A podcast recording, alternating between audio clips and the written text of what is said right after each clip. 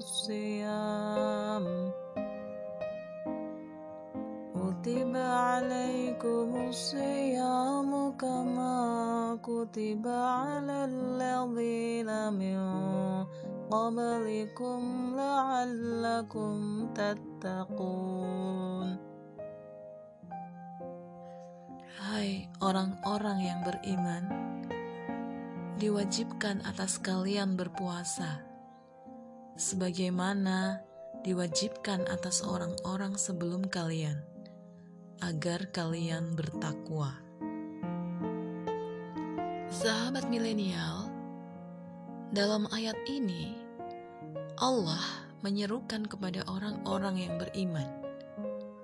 Ya ayyuhalladzina amanu. Hai orang-orang yang beriman.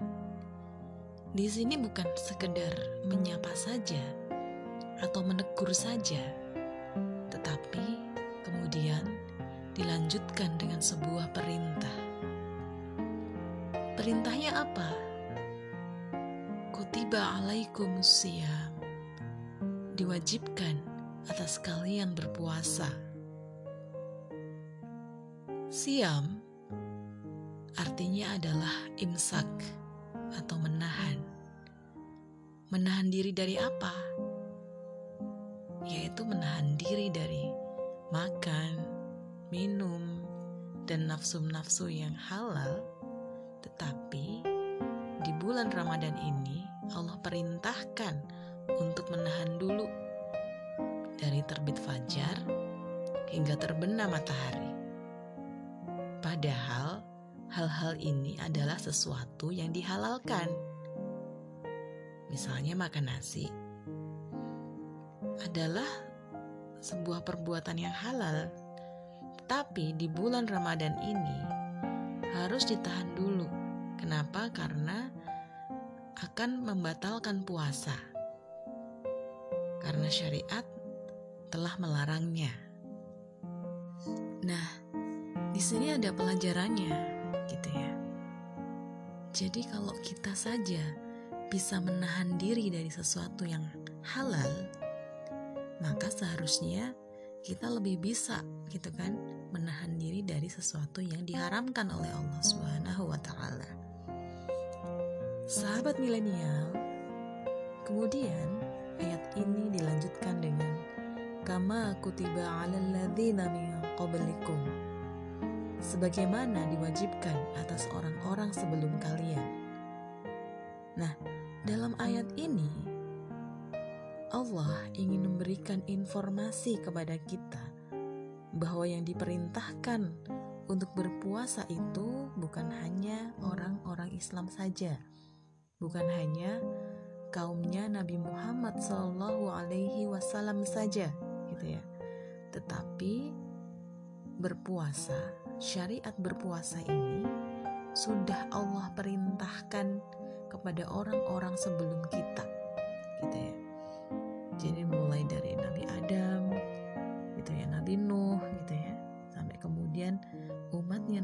setelahnya, gitu ya, itu sudah diperintahkan oleh Allah berpuasa juga, gitu. Nah, di sini ketika Allah memberikan informasi, gitu ya, kepada kita kaum muslimin, gitu ya, Allah ingin memberikan motivasi kepada kaum muslimin, kepada umatnya Muhammad Rasulullah Shallallahu Alaihi Wasallam bahwa kaum muslimin itu pastinya lebih bisa untuk berpuasa, lebih bisa untuk menahan diri gitu kan. Kenapa? Karena orang-orang sebelum kita itu juga bisa untuk menahan diri gitu ya.